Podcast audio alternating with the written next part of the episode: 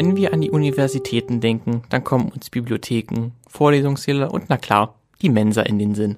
Aber Unis können auch das Zuhause für wesentlich mehr sein als dröges Auswendiglernen. Zum Beispiel auch ein Orchester. Seit 1961 besitzt auch schon die TU einen universitären Platz für alle Musiker und Dirigenten. Und heute darf ich im Studio Philipp Palochowski, künstlerischer Leiter des Universitätsorchesters, und Johanne Mertens, Mitglied des Vorstandes im hoffentlich klangvollen Studio, begrüßen. Hallo Philipp und Johanne. Hallo. Hallo. Meine erste Frage wäre jetzt an dich gerichtet, Philipp. Könntest du kurz deinen Aufgabenbereich beschreiben und was macht man eigentlich als Dirigent? Ich bin eigentlich für erstmal für die Musik zuständig. Ich bestimme mit einem Komitee die Programme und ähm, was das Wichtigste ist, glaube ich, ich leite die Proben und die Konzerte. Zusätzlich bin ich auch für die Organisation und alles, was noch ansteht, die Schnittstelle. Ich würde sagen, das ist so grob meine Aufgabe. Bist du da noch Ansprechpartner, wenn irgendwas schief geht? Weil als Leiter bist du ja schon so der Erste, dessen Name fällt, wenn man sich das Uniorchester an, anhört. Also dass du auch für bürokratische Dinge und ähnliches bist du da auch zuständig? Es ist so, ich glaube, die erste Ansprechperson ist der Orchesterrat. Der Orchesterrat besteht aus sieben Personen aus dem Orchester, jeweils für jede Stimmgruppe eine Person. Und dann wird es über den Orchesterrat an mich getragen, wenn irgendein Problem besteht. Also bin ich dann am Ende sozusagen wieder Schnittstelle für alle Probleme. Okay, und bei dir, Johanna? Ähm, ich bin Mitglied des Orchestervorstandes. Das bedeutet, dass wir uns um den Verein des Orchesters kümmern. Wir sind für die Organisation sämtlicher Projekte des Orchesters zuständig, für den, ja, eigentlich, dass der Verein als Ganzes funktioniert. Und da ist meine genaue Tätigkeit, dass ich mich um die ganzen finanziellen Belange des Vereins kümmere. Ich für die Konten, die Mitgliederlisten, Instrumentenversicherung, also alles, was die Mitglieder im Verein direkt betrifft. Alles klar. Könntet ihr kurz den Aufbau des Orchesters ähm, vorstellen? Weil ist das jetzt wirklich nur nur halt ein Orchester, was sich in der Woche ein, zweimal trifft und dann irgendwann später gibt es dann eine Aufführung oder wie, wie läuft das? Also wir sind ein Verein, der besteht inzwischen aus zwei Orchestern, weil einfach so viele Leute mitspielen wollten, dass ein Orchester dann irgendwann zu groß wurde. Und ähm, das sind, naja, unterste Ebene, das sind eben die Vereinsmitglieder, die die Basis unseres Vereins sind. Und aus denen werden die Orchesterräte gewählt. Das bedeutet, dass aus jedem Orchester ein Orchesterrat entsteht. Da der setzt sich aus den verschiedenen Stimmgruppen zusammen. Das heißt, jede Stimmgruppe wählt ein Orchesterratsmitglied, das sie im Rat und im, eben vertritt. Und über dem Orchesterrat steht noch der Orchestervorstand, der auch eher, also der ist auch ehrenamtlich und wird von der gesamten Mitgliederversammlung gewählt, also allen Orchester, ähm, Orchestermitgliedern. Und der ist, wie gesagt, für die gesamte Organisation des Vereins und des Orchesters zuständig und nicht für die musikalischen Belange, die jetzt eher Aufgabe des Orchesterrates sind. Und die übernehmen dann auch die, ähm, welches, welche Lieder und welche Konzerte gespielt werden und übernehmen quasi also das ganze Künstlerische. Das Terminliche wird im Vorstand zusammen besprochen und das Programm selber, da gebe ich Vorschläge und dann entscheidet der Rat, ob er mit diesen Vorschlägen einverstanden ist oder nicht. Aber eigentlich habe am Ende ich die Verantwortung für die Programme. Und ähm, zu der Frage, ob wir jetzt öfter als einmal die Woche uns treffen. Jedes Orchester trifft sich wirklich einmal die Woche. Das ist das Symphonieorchester am Montag, jeweils um 19 Uhr bis 21.30 Uhr. Und am Dienstag die Kammerphilharmonie auch von 19 bis 21.30 Uhr. Und wir haben einmal pro Semester nochmal ein Probenwochenende, das dann wirklich von Freitag bis Sonntag in einem sehr kompakten Rahmen ist. Und im Sommersemester ist es dann sogar außerhalb von Dresden im Wintersemester in Dresden. Und ab und an haben wir noch Zusatzprojekte. Dieses Jahr haben wir ein Projekt mit dem Unicor zusammen. Und da kommen dann nochmal zwei Probenwochenenden zusammen und da treffen sich dann beide Orchester gemeinsam. Das ist dann nicht mehr aufgeteilt auf Kammerphilharmonie und Sinfonieorchester, sondern wirklich das Universitätsorchester als Universitätsorchester. Alles klar. Dann äh, haben wir, denke ich, schon mal einen ganz kleinen Einblick äh, reinbekommen und dann können wir mal auch reinhören, wie professionell das auch schon klingt, dieses Orchester. Da hören wir nämlich mal, am besten sagst du mal am besten an, wie das äh, heißt, Philipp, das, äh, der, der Name der, der, der Veranstaltung oder der, der, des äh, Liedes des Stückes. oder des Stückes. So. Das ist von Rameau Danse de Sauvage und das ist aus unserem Wintersemesterkonzert mit der Kammerphilharmonie.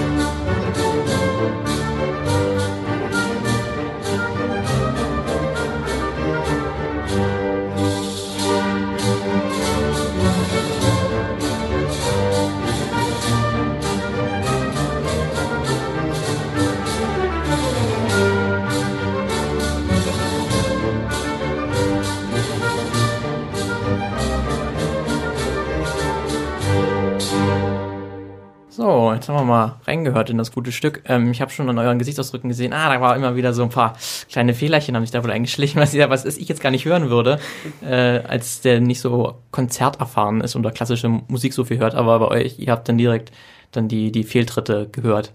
Naja, ich glaube, mit jeder Aufnahme, die man macht, also das war ja jetzt ein Live-Mitschnitt unseres Konzertes, irgendwie schleichen sich immer Fehler ein, wo man denkt, das kann man eigentlich besser, das klang auch schon mal besser, aber ich glaube, eigentlich können wir mit der Aufnahme ganz zufrieden sein. Also ich denke auch, wir können sehr zufrieden sein. Man kennt es halt, jeder, der Musik macht, kennt das, dass man selber mit sich am kritischsten ist.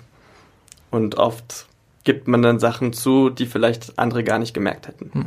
Wie läuft dann das, das Training so ab, wenn, wenn ihr euch, euch trefft? Oder das, das, das, das Proben?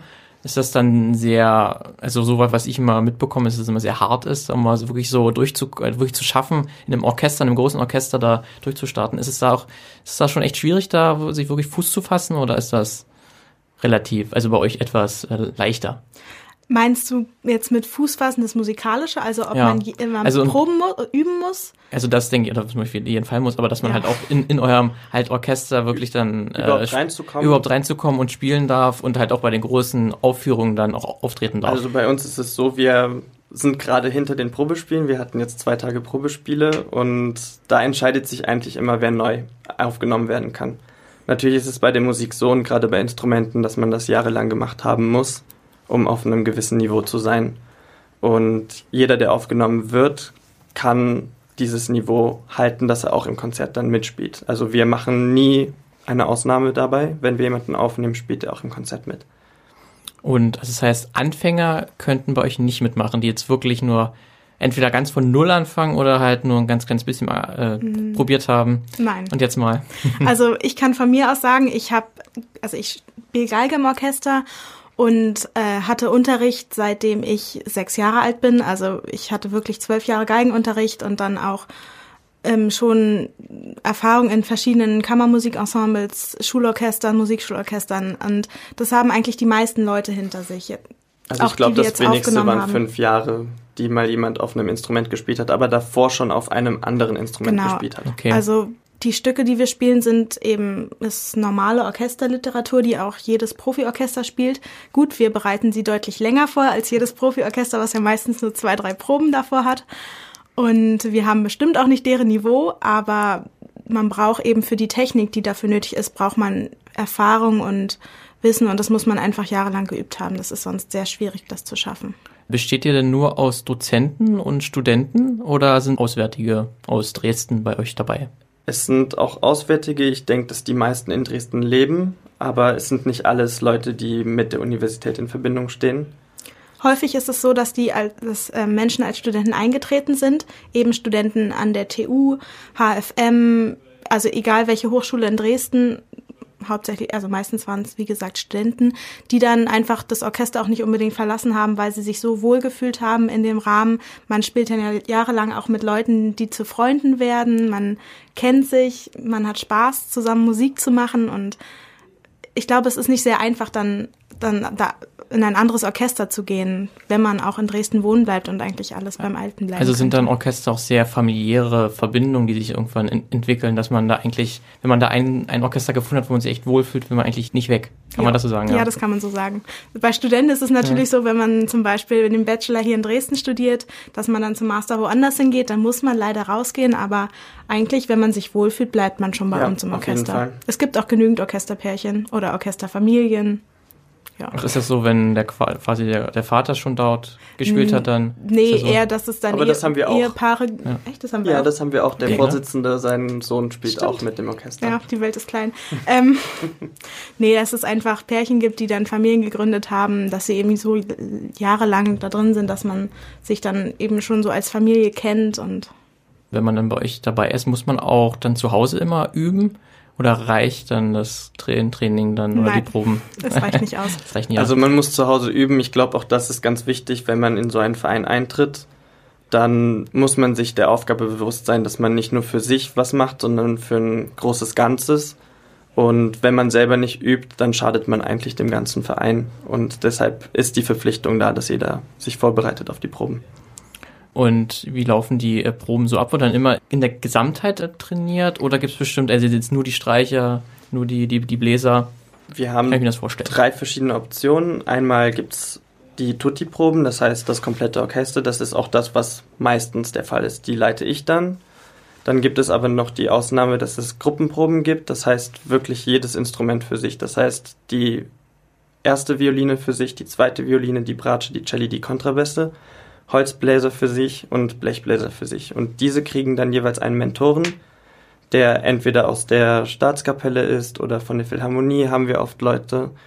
Und das sind Leute, die dieses Instrument ihr ganzes Leben gespielt haben auf einem professionellen Level und damit viel bessere Tipps natürlich geben können. Und dann gibt's nochmal die Registerproben, das heißt, dass man nur trennt zwischen Bläsern und Streichern. Dort werden dann auch Mentoren eingesetzt. Das sind die drei. Und das basiert dann alles auf Freiwilligkeit und äh, ähnliches, also dass sich bei euch einfach Leute melden, die bei euch auch Mentoren sein wollen? Nein, wir fragen die Mentoren und wir vergüten die auch. Okay. Aber meistens ist es so, dass es Leute sind, die vielleicht selbst auch ähm, als Lehrer in Dresden tätig sind, die dann viele von oder die einige von uns auch schon früher als Lehrer hatten, also dass da auch ein persönlicher Kontakt besteht, der auch eigentlich bei uns ganz wichtig ist. Wie seid ihr persönlich zu dem Orchester gekommen? Genau, mit Philipp an Anfang, wie die Bewerbung war ausgeschrieben. Ich war gerade frisch nach dem Studium in Wien ja. und habe mich beworben und habe das Glück gehabt, dass ich dann auch gewählt wurde. Also ich habe mir mal so ein bisschen was auf der Webseite steht. Das äh, klingt sehr beeindruckend, dein Werdegang, auch Masterklassen und Teil oder Masterkurse teilgenommen mhm. und ähnliches. Also bist du schon so der, der von stand auch mit, mit fünf Jahren bereits angefangen, Klavier zu spielen? Genau, mit fünfeinhalb genau. Jahren habe ich angefangen, Klavier ähm. zu spielen, dann gesungen und mit 13 habe ich dann schon eigentlich meine Passion fürs Dirigieren entdeckt. Noch damals im Chor dirigieren in einer Kirchenmusikausbildung. Aber die hat sich dann immer mehr ins Orchester entwickelt. Also du wusstest schon relativ von Anfang an, dass du in die Richtung auf jeden Fall gehen möchtest. Ich wusste es recht früh, ja. Und bei dir, äh, Johanna? Ich komme ursprünglich aus Berlin und bin zum Medizinstudium nach Dresden gekommen und wollte mir auch ein Orchester suchen und bei mir war es einfach so, dass ich Uni-Orchester Dresden gegoogelt habe, wie wahrscheinlich auch viele andere vor und nach mir und dann bin ich eben auf der Seite des Orchesters gelandet, habe mir auch das Repertoire angeschaut, was sie spielen und bin dann einfach zu den Probespielen gegangen und wurde aufgenommen. Also relativ klassisch, würde ich sagen. Ja. Und gibt es dann, also ihr habt ja noch immer wieder Aufführungen ähm, mit eurem Orchester dann. Was sind das zum Beispiel welche? Wo, wo, wo kann man euch hören? Ganz oft spielen wir unser Semesterkonzert in der Lukaskirche, also hier direkt unterhalb des Hauptcampus. Oder auch in der Versöhnungskirche hatten wir jetzt einen Auftritt. Ab und zu spielen wir auch in Tarant dort weder in der Kirche, sondern eher in der Mensa oder in einem der Uni-Gebäude, je nachdem, welches sich gerade anbietet oder was auch nicht renoviert wird. Dann in Zittau werden wir jetzt im Dezember ein Konzert mit dem Chor haben, mit dem Unichor. Und wir spielen auch bei der Immatrikulationsfeier. Also da kann man uns auch hören. ja, ich glaube, da werden wahrscheinlich die meisten von den äh, TTU-Studenten werden euch da wahrscheinlich das erste Mal gehört haben. Genau. Und wie ist dann so der, der Zuspruch? Also ihr habt schon mal angedeutet, es ist äh, ziemlich, also ihr musstet schon, schon zwei quasi gründen oder durftet äh, zwei Or Orchester äh, gründen, weil schon so, so viel Zuspruch kam. Also ist das schon was, was sehr gut ankommt, dass es sowas gibt? Für die Leute, die Musik machen und auch ein klassisches Orchesterinstrument spielen, auf jeden Fall. Denn irgendwann wird man, glaube ich, oder so so weiß ich's. Ich wurde einfach irgendwann überdrüssig, allein für mich hin Geige zu spielen und auch sich ein Kammermusikensemble, also ein klassisches Quartett oder so zu suchen. Ist natürlich aufwendig und es ist leichter, in ein Orchester zu gehen. Man hat ein viel größeres Repertoire und kann auch wirklich die ganzen schönen großen Symphonien spielen, die man ja dann eigentlich sonst nur in Konzertsälen hört. Und das ist schon ein ziemlich tolles Gefühl. Und jeder, der sich wirklich dafür interessiert und das machen möchte, ja, der kommt, glaube ich, einfach auf die Idee, auch im Orchester zu spielen. Ist das dann in anderen Unis ähnlich so? Gibt's, also wisst ihr das, ob es dann auch immer bei anderen Unis auch große Orchester gibt, die sowas machen? Ja, es ist eigentlich ja. sehr typisch für Uni, Universitäten, dass sie auch große Orchester haben. Zum Beispiel Leipzig hat ein sehr gutes Universitätsorchester. Berlin hat auch viele Universitätsorchester, unter anderem das Collegium Musicum. Und gibt's da auch ein bisschen Streit oder Konkurrenz zwischen denen? Wer ist das Beste? Ich sag nein, ich weiß nicht, da muss man Johanne fragen. Ich glaube eigentlich nicht. eigentlich nicht, nee. Nee, eigentlich Ich glaube, da ist einfach jeder da, um Musik zu machen ja, und das ist das Wichtigste. Genau, ja. unser gemeinsames Hobby, was uns Spaß macht und Deshalb ja, haben wir auch Austausch jetzt letztes Jahr gehabt mit dem Straßburger Uniorchester, werden wir auch jetzt diesen, also nächstes Semester wieder haben. Genau, genau dasselbe mit Oslo. Wir waren jetzt mit dem Symphonieorchester in Oslo, das ist auch ein Austausch mit einem Universitätsorchester. Also ich würde sagen, nicht mal Konkurrenz, sondern eher Unterstützung. Okay, wonach geht es denn eigentlich, welche Stücke gespielt werden? Ist das dann einfach, dass du sagst, das gefällt mir und das wird gespielt oder gibt es da bestimmt, also das am, am Anfang muss das genommen werden und dann das und dann das? Gibt's also da, da gibt es viele Kriterien. Ein, das wichtigste Kriterium ist natürlich, was ist machbar. Welche Besetzung haben wir? Man will natürlich so viele Leute wie möglich im Stück spielen lassen. Also wir haben im Sinfonieorchester zum Beispiel eine Tuba. Da schaue ich immer, ist auch eine Tuba in dem Programm besetzt das ist nicht immer einfach, dass man genau dieselbe Besetzung hat, die vom Orchester da ist. Und dann muss man auch schauen, ist das Niveau so, dass wir es spielen können? Also ist es machbar? Ich glaube, das sind die zwei wichtigsten Kriterien. Und dann kommt als nächstes, dass man einen programmatischen, eine Linie braucht. Also man muss sich überlegen, was ist unser Schwerpunkt dieses Semester. Dieses Semester ist es zum Beispiel Skandinavien, weil wir eben in Oslo waren und beide Orchester konzentrieren sich auf skandinavische Musik. Habt ihr dann schon mal ein äh, Stück geprobt und ähnliches, das euch zur Verzweiflung gebracht hat, irgendwie, weil das überhaupt nicht funktioniert hat? Ja. ja, ich glaube, es hat jedes Orchester schon mal. Und, und wir waren auch dann ganz ehrlich mit uns selbst, dass wir gesagt haben, wir wechseln kurzfristig das Programm, weil es doch besser ist manchmal ja. das zu machen, was auf jeden Fall gehen wird. Was einem dann auch einfach mehr Spaß macht.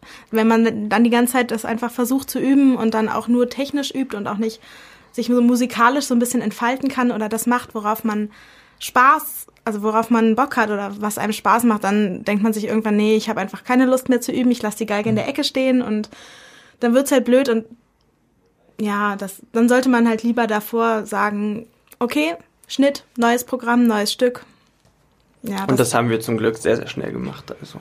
Ist ja vielleicht auch der Vorteil, ne, als zu, zu einem Profi-Orchester, was dann wirklich sagt, wir müssen das jetzt spielen für diesen Auftritt oder so und wir können nicht wechseln, wir haben so lange geprobt, bis es wirklich passt. Obwohl beim Profi-Orchester eigentlich diese Hürde des Könnens nicht da ist. Weil also jeder studiert hat und jeder ein Profi ist. Das jeder ist sollte es zumindest können. Genau. also was ist denn so der größte Unterschied zu einem Profi-Orchester, wenn wir schon mal bei dem äh, Thema sind? Gibt es da noch andere Merkmale, die sich sehr unterscheiden? Also ich würde erstmal mit dem Positiven anfangen, dass eigentlich in einem Amateurorchester wirklich jeder begeistert mit der Musik dabei ist. Ich würde sagen, in einem Profiorchester gibt es dann auch irgendwann die Routine. Oft, natürlich nicht bei jedem, bei sehr vielen zum Glück nicht. Aber es kommt immer wieder die vor, dass es viele gibt, die eine Routine haben und hingehen, weil sie hingehen müssen. Und diesen Muss gibt es in einem Amateurorchester nicht. Da geht jeder hin, weil er es machen will. Genau. Und ansonsten kann man eben sagen, wir sind nicht so groß wie ein, Symph also wie ein klassisches Profiorchester, weder das SO, also das Symphonieorchester noch die Kammerphilharmonie oder auch KAFI. Ähm, wir haben weniger Leute, wie gesagt, wir haben auch zwei unterschiedliche Orchester, aber auch zusammen wären wir obwohl nein, da würde ich fast sagen, beim Symphonieorchester kommen wir langsam in die Größe hin. Letztes langsam. Semester hatten wir sogar sieben Kontrabässe, wo mich okay, ja. sehr viele Leute mit einem Profiorchester beneidet haben. Da ja. haben einige Dirigenten gesagt, das hätte ich auch gerne. Es kommt natürlich darauf an, wenn man jetzt mit den Berliner Philharmonikern vergleicht oder mit der Staatskapelle Dresden, der Philharmonie Dresden, da sind wir kleiner. Aber normalerweise ist die Besetzung in einem Profiorchester 16 erste Geigen. Bei uns waren es letztes Semester 14 oder 13, dieses Semester sind es 13, also so viel kleiner sind wir eigentlich dann doch gar nicht. Beeinflusst das das sehr stark, wenn man jetzt äh, sagt, fünf oder sechs weniger als eigentlich vorgeschrieben ist? Kann man das ausgleichen? Bei den Streichern kann man das ausgleichen, bei den Bläsern nicht. Also wenn mir eine Oboe fehlt oder eine Klarinette fehlt, kann ich auch nichts machen. Also kann man da auch nicht, also würdet ihr dann, wenn ihr das wirklich so ein Stück spielen wollt und dann fehlt wirklich jemand, könntet ihr da irgendwas, äh, jemand anschreiben? Da könnten wir dann jemanden besorgen. Ja, da ja, haben wir ab und zu eine Aushilfe. Genau. Also ihr habt quasi Kon Kontakte in die deutsche Musikwelt und könnt da ein bisschen nachfragen. Zum Glück gibt es ja in Dresden genug Musiker. Oder auch Studenten, die dann schon ganz ja. gerne mal so ein Konzert spielen. Dafür werden sie natürlich auch bezahlt und für genau. uns ist es toll, weil wir gute Musiker bekommen. Für sie ist es gut, weil sie sich einen kleinen Nebenverdienst organisieren können.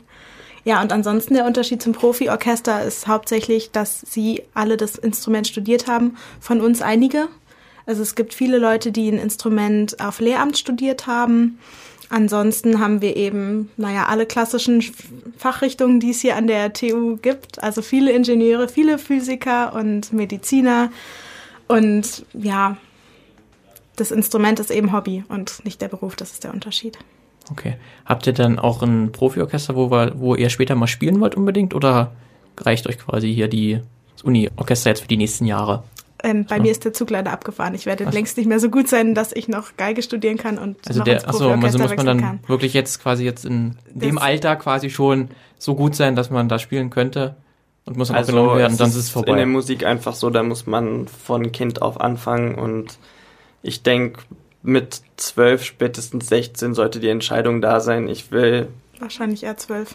wahrscheinlich eher 12, aber Ja. mit 16 dann die definitive Entscheidung, ich mache fast nichts anderes mehr als dieses Instrument. Das sieht man auch zum Beispiel, wir haben eine Spezialschule in Dresden und die sind doch sehr, sehr fokussiert auf das Instrument und sogar nur dort gehen dann wenige, vielleicht nicht wenige, aber nicht alle in das Studium der Musik.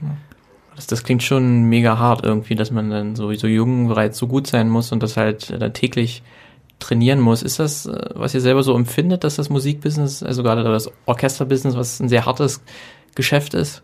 Ich glaube, es kommt darauf an, welches Instrument man spielt. Es gibt natürlich eigentlich in fast jeder deutschen Stadt auch ein Orchester und zum Beispiel als Geige wird man im Zweifelsfall immer irgendwo gebraucht. Es mag kein gutes Orchester sein, aber es gibt viele Möglichkeiten, irgendwie an eine Stelle zu kommen und im Zweifelsfall, so blöd es klingt, geht man halt an eine Musikschule. Als Dirigent ist man nur einer. Genau, als Dirigent ist man nur einer oder auch als Pianist. Es gibt sehr viel, auch ein, sehr viel weniger Plätze und sehr viel weniger begehrte Plätze und auch eine sehr große Konkurrenz, oder Philipp? Also ich bin ja der Einzige, der wirklich das studiert hat. Also wir haben noch eine SHK, die auch Musik studiert hat. Aber vom Orchester bin ich der Einzige, der Studium mit Schwerpunkt wirklich auf das Konzertleben gesetzt hat. Und die Konkurrenz ist groß. Es ist auf jeden Fall nicht einfach und man muss einfach wissen, dass man sein ganzes Leben an sich arbeiten muss. Also was ist, also gerade Dirigent stellt, man sich ja so als äh, Normalo dann vor, dass man einfach dann vor dem Orchester sitzt, hat das eingeprobt und gibt quasi nur das Signal und, und den Rhythmus vor. Aber das ist doch wesentlich mehr als das. Genau, Ja. ich sag immer, ich erlebe das selber, dass wenn ich Dirigenten von außen sehe, denke ich mir, das ist ja ganz einfach. Ja. Und dann steht man vorm Orchester und plötzlich ist alles sehr, sehr schwer. Und es ist ein bisschen so, dass das Dirigieren die Schwierigkeit hat, ist, man, man kann sich das ein bisschen vorstellen wie ein Geiger, der ein Violinkonzert lernen muss, aber sein Instrument nie in die Hand nehmen darf. Und dann geht er in die Generalprobe und kriegt das erste Mal sein Instrument in die Hand. Und dann soll das spielen. Und so ein bisschen ist es in den Anfängen eines Dirigenten. Man hat sein Instrument nicht, man bereitet sich so gut es geht zu Hause vor, man stellt sich die Musik in allen Möglichkeiten vor, man geht alle Eventualitäten durch und am Ende ist doch alles anders. Und dann muss man wieder sehr, sehr spontan sein und immer darauf reagieren, was man bekommt, was man macht. Ich glaube auch die Hauptarbeit ist nicht das Konzert, sondern die Proben. Vor allem mit dem Amateurorchester. Das Konzert ist nämlich ist Das dann die eineinhalb, genau, sind die eineinhalb Stunden. Aber die meisten Stunden, die wir gemeinsam verbringen, sind in den Proben, wo ich wissen muss, woran arbeite ich, was ist jetzt gerade das Wichtigste, wo, was bringt dem Orchester am meisten, damit wir vorwärts kommen. Hast du da ein bestimmtes Ritual, wie du dich konzentrieren kannst, dass du nicht den Faden verlierst oder halt den, den Rhythmus dann in dem Fall? Während der Probe oder davor? Ja, beide meinte ich. Also davor ist bei mir eine große Mischung aus das Stück natürlich immer wieder mal hören, um zu gucken, was haben andere gemacht. Aber das Wichtigere ist eigentlich, sich selber ein Konzept zu erarbeiten. Also auch viel am Klavier sitzen, sich die Partitur durchspielen und dann auch.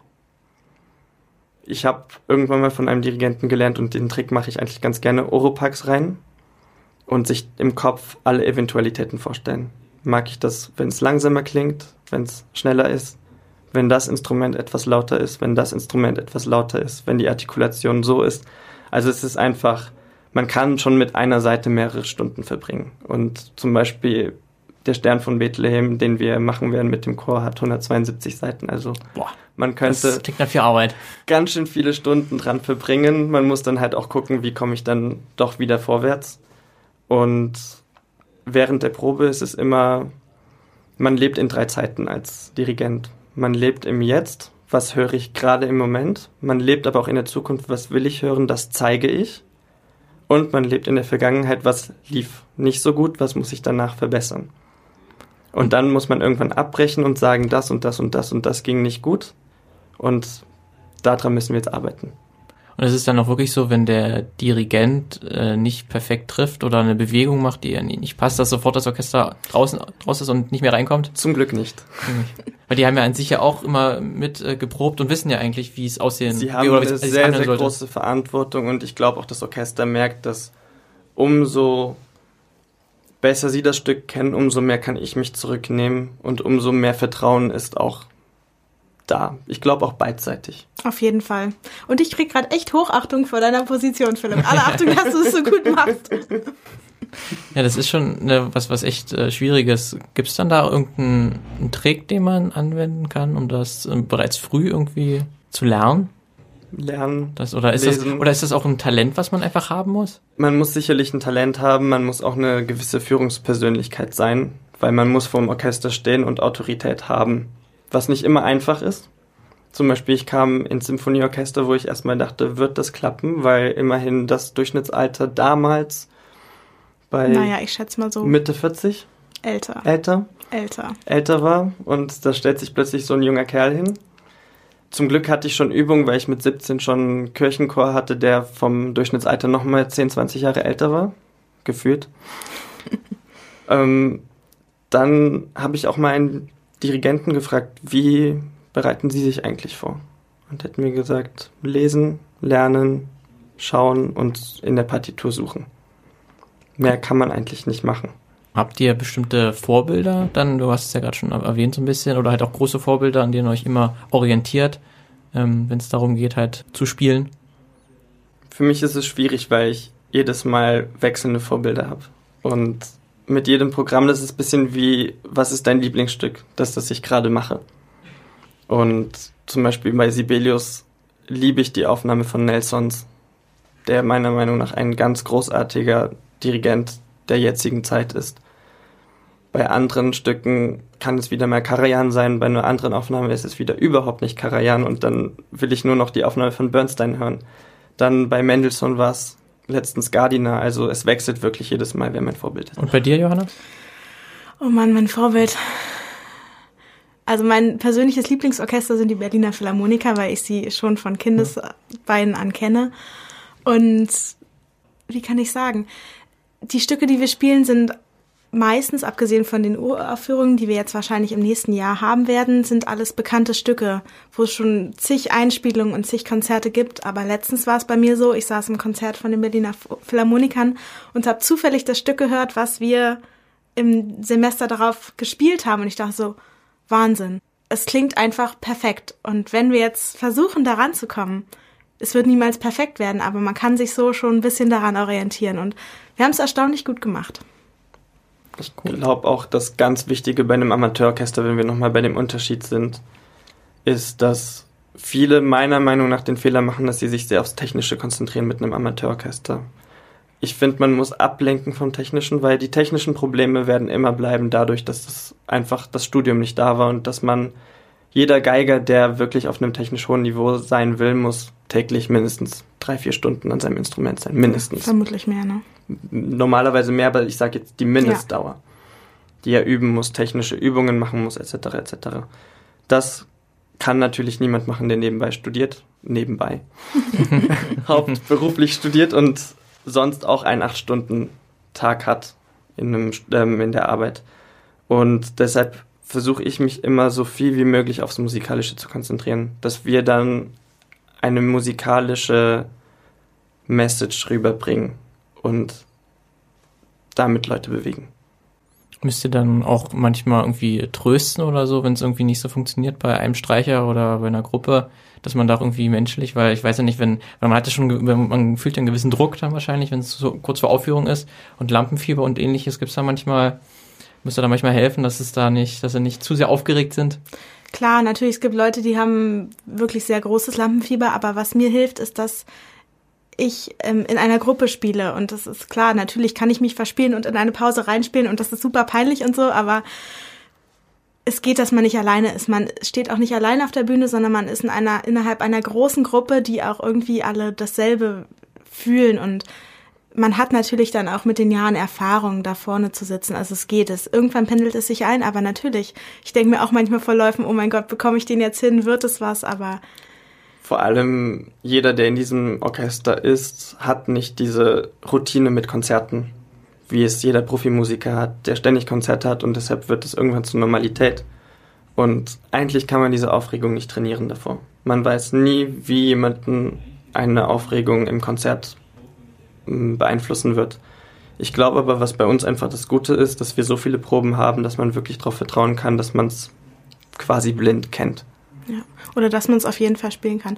Und jetzt nochmal zu deiner konkreten Frage. Ja. Ich habe die Situation jetzt noch nie erlebt, dass ich ähm, hier in dem Orchester schon jemanden so vom vor, also vor dem Konzert trösten musste, aber schon früher mal, dass es eben Leute waren, deren erster Auftritt das auf so einer großen Bühne war und na klar, irgendwie, man musste, also man hält auch zusammen, weil man zusammen gespielt hat, man ist, man kennt sich so gut, weil man übers Musikalische, da drückt man so viel von seinen eigenen Gefühlen auch aus. Da lernt man sich noch auf einer ganz anderen Ebene kennen, als wenn man mit Leuten nur spricht. Und das schweißt ziemlich eng zusammen. Dazu helfen natürlich auch gemeinsame Probenwochenende, langes bis in die Nacht mit Bier oder Wein zusammensitzen, zusammen Spaß haben, singen. Am nächsten Morgen aufstehen müssen, genau. aber eigentlich nicht wollen. Und Trotz, sich trotzdem in die Probe setzen. Ähm, also ja, natürlich, wir würden uns auch auf jeden Fall trösten. Und ja, ich habe die Situation schon gemacht. Und ja, Katerproben sind ziemlich Kater. hart. Muss dann auch sein. auch aus Erfahrung sagen. Aber das Gute ist, wenn man nicht direkt vor dem Blech sitzt, dann geht alles. also ist dann wahrscheinlich auch danach, wenn man ein erfolgreiches äh, Aufführung gefeiert hat und das lief alles äh, gut, dann ist sicherlich immer die Freude groß, oder? Ja, dann, dass das funktioniert hat. Man ist, ist halt auch voller Adrenalin und voller Glückshormone, ja. ich glaube, nach so einer Aufführung. Und ja. was sie schon gesagt hat, ähm, es schweißt einfach extrem zusammen, dass man selber diese Situation kannte. Ich habe das auch gestern gemerkt bei den Probespielen jeder, der in diesem Orchester ist, hatte schon diese Situation hinter sich, Probespiele zu bestehen. Sogar ich, der vordirigieren musste, um sich, um gewählt zu werden. Und alle haben gemerkt, dass wir es einfach nur so nett wie möglich machen wollen. Viele haben heute auch gesagt und geschrieben, dass sie es sehr angenehm fanden, wie freundlich wir waren, obwohl sie in dieser Stresssituation sind. Es gab einen Fall, wo, glaube ich, jeder von uns einfach diese Bürde, diese Angst abnehmen wollte, weil wir gesehen haben, wie aufgeregt die Person ist. Und genau, also man kann sich sehr gut dann in die andere Person hineinfühlen, weil man es wahrscheinlich auch einfach schon selbst die Situation hatte, man hat es erlebt, man kennt genau das Gefühl. Und dann hilft man natürlich, wenn es geht. Na klar. Okay. Ähm, dann würde ich noch einen anderen Komplex mal ansprechen, weil ich bin ein großer Filmfan und deswegen war bei Orchester ist mir natürlich sofort Filmmusik eingefallen, weil das ja auch häufiger mal durch ein Orchester begleitet Hättest wird. du beide immer Feier sein müssen. Ach, wird da irgendwas mit Filmmusik haben wir ganz viel Filmmusik gemacht. Oh, Nur. wir haben angefangen, gut, nicht Filmmusik, Serienmusik. Ja, Game gut, ist ja ähnlich dann. Genau, ja. Game of Thrones haben wir das oh. Main-Theme gemacht zum Verdammt. Einzug vom Rektor. Boah, ja, guter Auftritt. Und zum Auszug auch. Dann in der Mitte haben wir Forrest Gump Suite gespielt. Mhm. Und am Ende mit Lichtshow und mit Knicklicht dann Star Wars Medley. Das war ziemlich okay. cool. Da waren wir schon ein bisschen neidisch. Eigentlich wollten wir, dass der Rektor beim Imperial March aufsteht und rausgeht. Hätte auch fast geklappt, aber aus technischen Gründen wurde es dann doch nicht Schade. gemacht. Das wäre echt, das wäre richtig cool gewesen. Das wäre auch für einen Rektor eigentlich, wenn, er sowas macht, finde ich das echt cool. Fänden wir auch cool. Ja. ja. Ist wir hätten sogar machen dürfen, er hätte es erlaubt. Sehr gut. Ähm, habt ihr dann, wenn ihr selber dann Filme hört, dann in dem Fall sofort dann, denkt ihr dann daran, ah, das Orchester, da wurde das so und so gemacht, das klingt gut, das, das nicht so vielleicht, oder das, das könnten wir spielen, das nicht? Habt ihr das immer so im Hinterkopf? Auf jeden Fall. Bei mir ist es besonders bei Filmen, die ich schon mal geschaut habe und dann eher unter dem, naja, Filmaspekt, sage ich jetzt mal, gesehen habe. Aber wenn man sie dann ein zweites Mal sieht, dann fällt einem viel mehr die Filmmusik auf. Bei mir ist es zum Beispiel mhm. Herr der Ringe. Ich finde die Filmmusik grandios. Die Filme, naja, über die lässt sich streiten, wenn man das Buch gern, gern liest oder okay. gern mag. Aber das ist Filmmusik hat ja nicht nur den Auftrag, einfach schön zu sein, sondern sie muss viel mehr machen. Sie muss viel mehr Emotionen rüberbringen als jetzt jede normale Symphonie. Die ist natürlich in einer guten. Andere Emotionen würde ja, ich sagen. Ja, gut, andere Emotionen. Also so Kriegsgetümmel da würde ich oder streiten, so. muss ich ehrlich gesagt Ja, okay, sagen. gut, ja, das ist alles sehr kontrovers, was ich jetzt sage.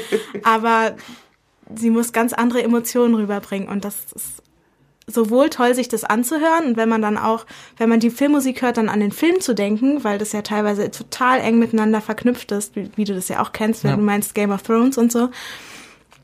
Aber auch wenn man den Film schaut, dann zu wissen, ja, passt die Filmmusik jetzt oder wie wird es jetzt genau untermalt und also ich muss sagen, vor einigen Jahren habe ich schon richtig angefangen, da auch mal bewusst drauf zu denken oder bewusst darauf zu achten. Und es ist schon ein Unterschied, als wenn man das einfach nur so den Mhm. Film genießt.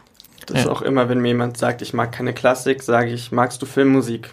Ja, und natürlich ist es nicht wie eine klassische Symphonie, aber es hat viel mehr klassische Merkmale, als man so vielleicht denken würde. Und es ist so fies oft im Leben. Man merkt es nicht, wenn was richtig gut läuft, aber wenn was schlecht läuft, merkt man es. Mhm. Und ich finde bei Filmmusik, wenn sie nicht gut geschrieben ist, dann fällt sie sofort auf und irgendwie kommt dann die Emotion nicht rüber. Hast du dann Film. ein konkretes Beispiel? Jetzt nicht, das wird nicht. wieder im Verlauf des Filmes merke ich es dann Mhm. und dann verdränge ich diesen Film auch recht schnell Okay. wieder. Aber zum Beispiel, was ich interessant finde, Tom und Jerry, die, also das ist schon ein bisschen her natürlich, da haben teilweise Schüler von Schönberg komponiert. Also es ist sehr anspruchsvoll, wirklich gute Filmmusik zu machen und gute Serienmusik. Also ist das auch ähnlich schwierig wie jetzt äh, was von Beethoven, Mozart, ähnlichen? Ich glaube, an Beethoven kommt kaum jemand ran, muss ich einfach mal hier so sagen. Aber es ist eine andere Schwierigkeit. Man muss andere Kompetenzen haben, weil man hat einen Film. Man sieht ihn, Beethoven war nicht begrenzt in seinem Schaffen. Er konnte machen, was er in seinem Kopf hatte. Er war begrenzt vielleicht durch die Formen und so weiter. Aber jemand, der Filmmusik macht, sieht einen Filmausschnitt und muss sich gleichzeitig vorstellen, wie kann ich diesen Film mit meiner Musik erhöhen verbessern. Zum Beispiel finde ich geniale Filmmusik ist Star Wars Filmmusik. Oh ja. Er ist wahrscheinlich auch so der, dieser Mega-Klassiker, weil einfach da, das fing ja auch da mit John Williams an, genau, ähm, dass es halt da dieses klassische große Orchester Genau. zurückgekommen ist damit. Ähm, deswegen ist das ja was, denke ich, viele Orchester, die Es- sich mit dem Filmmusik beschäftigen, dann kommt immer Star Wars halt. Ja, Er aber ist es auch macht, es macht Ja. auch einfach wahnsinnig viel Spaß zu spielen. Klar, jeder kennt die Filmmusik und irgendwie hat auch, glaube ich, jeder den Anspruch, dass es genauso klingt, wie es eben auch im Film klingt. Und das ist schon was ganz anderes, als wenn man so ein, ein älteres Stück, jetzt zum Beispiel Beethoven hat, wo jeder Interpret oder jeder Dirigent und jeder Das Künstler macht. das anders macht und eine eigene Vorstellung hat. Aber Star Wars ist so Ikonisch einfach. Ikonisch, auch. genau, Ja. du sagst es. Und das ist auch wirklich ziemlich cool, das mal zu spielen. Deswegen freue ich mich auch immer auf die Immerfeiern, weil wir da auch mal Filmmusik machen. Das ist sonst nicht so in unserem Repertoire, weil es halt so viele andere Sachen gibt, die auch total spannend sind und auch interessant. die wir Aber näher bringen wollen, weil Filme kennt jeder. Das kennt Genau. er, ja. ja. Das, genau, und auch häufig sind es ja auch eher unbekannte Sachen, die wir spielen und es ist auch interessant, das zu entdecken. Aber so Filmmusik zu spielen, das macht wirklich, wirklich viel Spaß. Und ich glaube auch, in unserem Orchester hat es jedem Spaß gemacht, diese Filmmusik zu spielen. Und jeder war total begeistert. Und auch wenn vielleicht nicht so viele Studenten bei der Immerfeier waren, wir als Orchester hatten so viel Spaß dabei, das und die zu Studenten auch. Also wir haben Ja. sehr, sehr viel, sehr positive Rückmeldungen bekommen und ähm, es gab danach auch sehr, sehr viel Applaus von den Studenten. Es ist eigentlich niemand rausgegangen, was machen. Ja, erstaunlich. erstaunlich Was passiert das sonst uns. oder was? Wir wissen es nicht, Bei weil der Immerfeier eigentlich das, schon mal. das letzte Mal, dass ich ähm, das mit dem Orchester gemacht habe, da haben wir Flucht der Karibik am Ende gespielt. Da ist auch niemand rausgegangen. Aber für uns ist das schon eine tolle Sache und ich weiß nicht, ob Johanne das auch so empfunden hat, aber man merkt die Qualitätsunterschiede in der Filmmusik auch. Und plötzlich, wenn John Williams kommt, sieht man, dass alles perfekt orchestriert ist Mhm.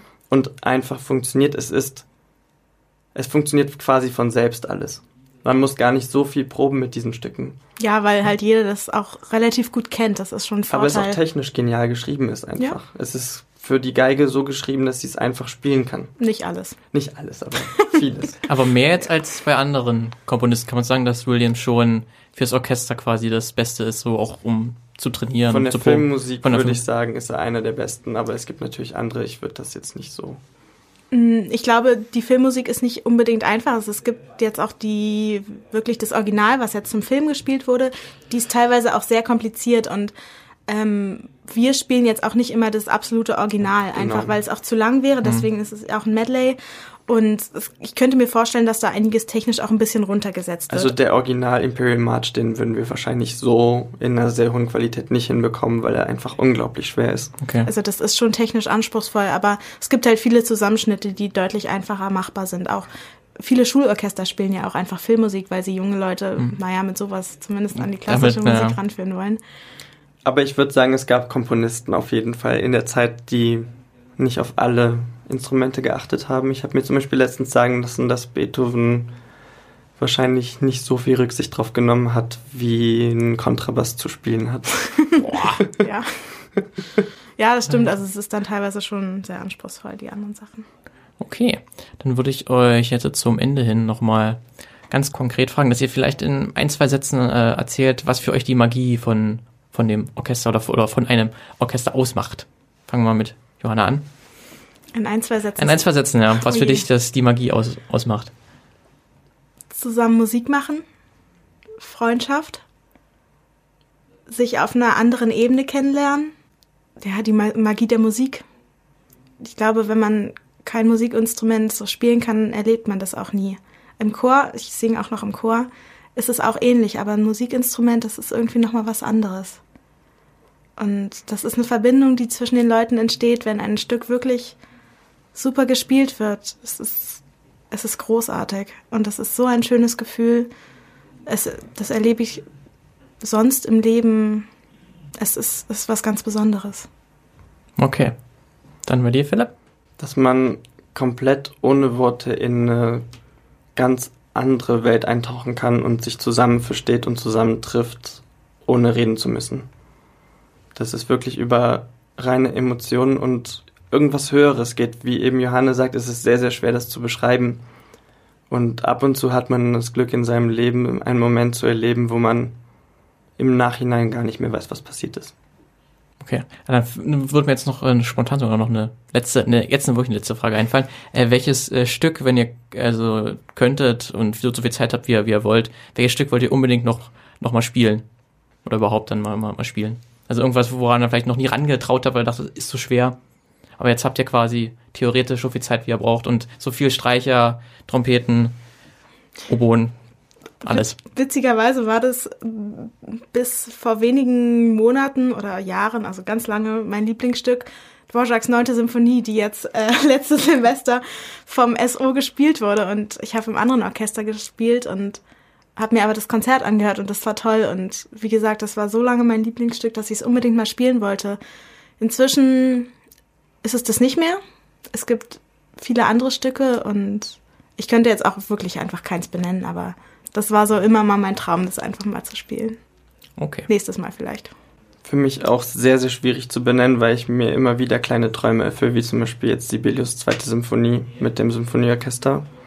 Aber wenn es wirklich, wenn ich so viel Zeit hätte, wie ich haben wollen würde und wir die Kompetenzen und Möglichkeiten hätten, würde ich Stravinsky Feuervogel sagen. Uh. Damit wären wir jetzt am Ende dieser Folge von Was ist die Uni? Ich habe zusammen mit Johanne Mertens und Philipp Palochowski über das Universitätsorchester gesprochen, über die Schwierigkeiten, die es heißt, Musiker zu sein von einem großen Orchester und auch ein bisschen über Filmmusik. Schaltet auch beim nächsten Mal wieder ein, wenn wir uns eine andere Universitätsorganisation genauer anschauen. Ich bedanke mich bei euch, Philipp und Johanne, für das sehr angenehme Gespräch. Danke sehr. Danke sehr.